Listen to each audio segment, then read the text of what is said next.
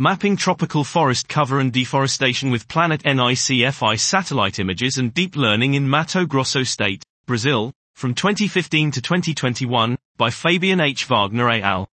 Monitoring changes in tree cover for rapid assessment of deforestation is considered the critical component of any climate mitigation policy for reducing carbon.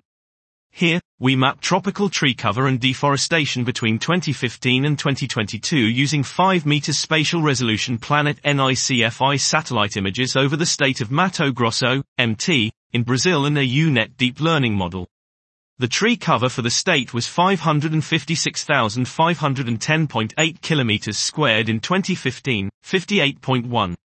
This was mapping tropical forest cover and deforestation with Planet N I C F I satellite images and deep learning in Mato Grosso State, Brazil, from twenty fifteen to twenty twenty-one, by Fabien H. Wagner et al.